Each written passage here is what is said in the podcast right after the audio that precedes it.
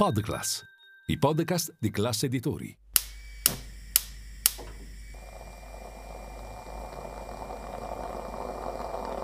Buongiorno dal gruppo Classe Editori.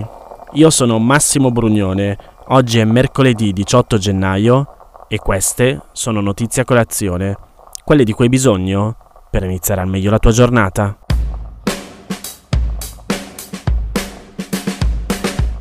In Italia il 5% più ricco detiene una ricchezza superiore a quella dell'80% più povero. A scriverlo è la ONG Oxfam Italia nel suo rapporto sulle disuguaglianze, stilato in occasione del World Economic Forum 2023 in corso a Davos.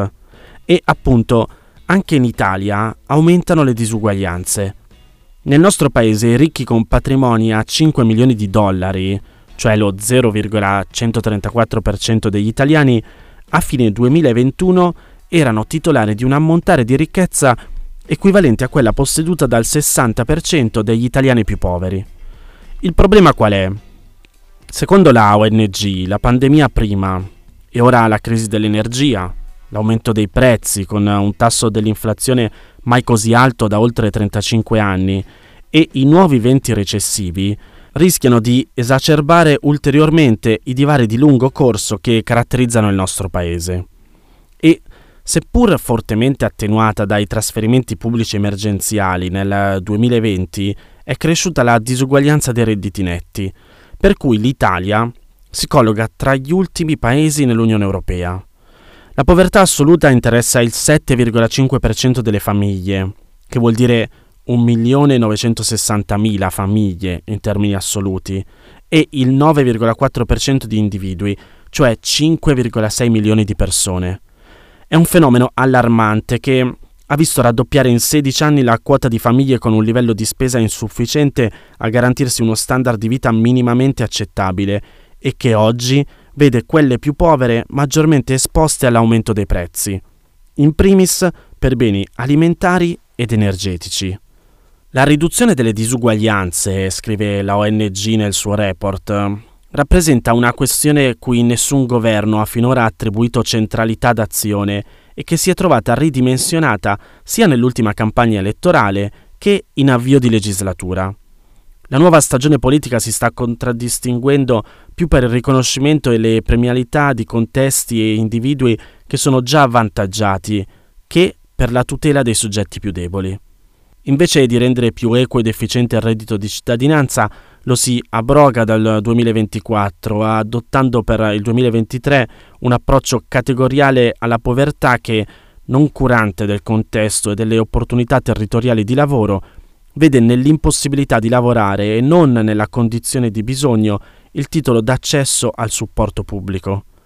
Invece di porre fine a iniqui trattamenti fiscali differenziati tra i contribuenti, si rafforzano regimi come la flat tax per le partite IVA. Invece di puntare a un contesto senza quartiere all'evasione fiscale, ci si prodiga in interventi condonistici che sviliscono la fedeltà fiscale e incentivano comportamenti opportunistici. Vi invio il report completo della ONG Oxfam Italia nel canale Telegram di Notizia Colazione. Ve la ricordate la legge Sirchia del 2003? È quella che vietò il fumo nei locali pubblici. Io me la ricordo la differenza tra prima, quando anche negli uffici pubblici le stanze erano piene di nuvole di fumo, e dopo, quando si iniziò a respirare aria più pulita, diciamo così. Comunque, ieri, a distanza di vent'anni da quella legge, il ministro della Salute Orazio Schillaci ha anticipato una riforma che potrebbe dare un'ulteriore stretta ai limiti antisigarette. In Commissione Affari Sociali alla Camera ha annunciato l'intenzione di estendere il divieto di fumo in altri luoghi all'aperto in presenza di minori e donne in gravidanza, eliminare la possibilità di attrezzare sali fumatori in locali chiusi, estendere il divieto anche alle emissioni di nuovi prodotti come sigarette elettroniche e prodotti del tabacco riscaldato, ed estendere il divieto di pubblicità ai nuovi prodotti contenenti nicotina. Obiettivo? Creare una generazione libera dal tabacco, ovvero, come prescrive il piano europeo contro il cancro 2021, una generazione dove meno del 5% della popolazione consumi tabacco entro il 2040. Il fatto è che nel 2022, per la prima volta dal 2006, il numero di fumatori è cresciuto e un recente studio pubblicato su The Lancet ha evidenziato che chi ha il vizio del fumo è associato a un'aumentata incidenza di 56 diverse malattie che va dal 6% di rischio in più di diabete al 216% di rischio in più di cancro alla laringe. La legge sul divieto di fumare in alcune aree all'aperto non sarebbe una totale novità. Sperimentazioni locali per limitare la possibilità di fumare sono state attuate in Puglia, sulla scia dell'esempio spagnolo. A Barcellona è stato vietato di fumare in spiaggia dopo un progetto pilota avviato nel 2022. In Puglia le prove sono scattate la scorsa estate, ma dovrebbero tramutarsi in divieto nel corso di quest'anno, il 2023. Luca Carrello ha scritto su Milano Finanza un articolo in cui fa i conti dei beni confiscati alla mafia, perché, come scrive nel suo incipit, scovarli non basta. I beni appartenenti alla criminalità organizzata dopo la confisca devono essere destinati a un nuovo utilizzo, cioè essere venduti a privati o conferiti a enti territoriali. A fine 2021, però, un terzo, cioè il 33%, dei 19.255 cespiti gestiti dallo Stato non aveva trovato casa. A rivelarlo è l'Agenzia Nazionale per l'Amministrazione e la Destinazione dei Beni Sequestrati e Confiscati alla Criminalità Organizzata, che nella relazione annuale sul 2021, cioè l'ultima disponibile, ha evidenziato come 6.486 beni fossero ancora in attesa di destinazione. Le ragioni del ritardo sono più di una. Per raggrupparle, l'agenzia parla di condizioni di non attrattività, che vanno dal cattivo stato manutentivo alla presenza di abusi, per non parlare delle non conformità urbanistiche o della carenza di risorse finanziarie per rimettere in funzione i beni. Alcune aste di conseguenza finiscono deserte, sia che si tratti di aziende, come riportano due annunci pubblicati sul sito dell'agenzia e datati 15 e 19 dicembre, sia che si parli di immobili.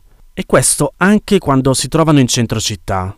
Per esempio, è il caso di un trilocale accanto alla sede della Luis Guido Carli a Roma, in cui la procedura per la locazione dell'abitazione è andata deserta per ben due volte.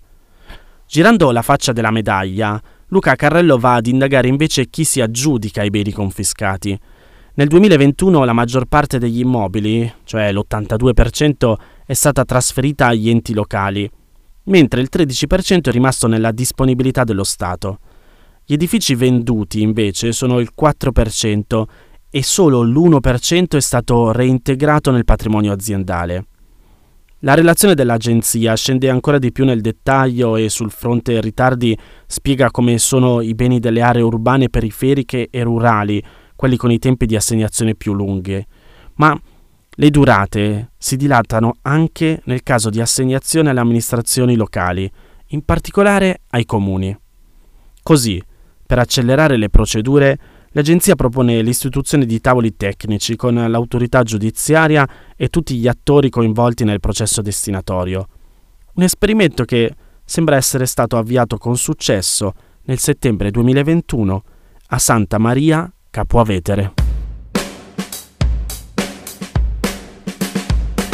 Queste erano le notizie a colazione di oggi. Se volete suggerirmi alcune notizie o mandarmi i vostri commenti su quelle trattate, potete scrivermi all'indirizzo notiziacolazione.it.